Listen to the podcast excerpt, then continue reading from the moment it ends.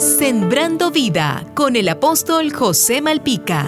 ¿Ha sido usted duramente criticado? ¿Le critican por todo? ¿Se siente criticado? ¿Usted es de los que se pregunta a diario, ¿cuándo será el día en que no voy a ser criticado? ¿Qué debo hacer? Si usted es una de estas personas, sepa que no está solo.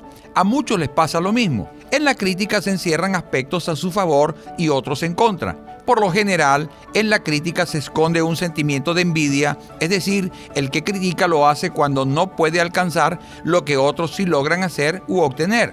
¿Ha escuchado usted el refrán popular que dice que al árbol que da fruto es al que le tiran piedras? Basta con ver una mata de mango cargada, plantada en una plaza o en una vía pública y me dará la razón. La crítica encierra además descalificación, descrédito y destrucción, a tal punto de separar la familia y hasta los mejores amigos. ¿Qué hacer ante la crítica? Su actitud es fundamental y necesita ejercitar dos elementos indispensables. Número uno, su identidad. Usted necesita saber quién es. Número dos, su propósito. Cuando usted se traza un propósito en la vida, se enrumba en esa dirección y nada le podrá hacer desistir hasta lograrlo.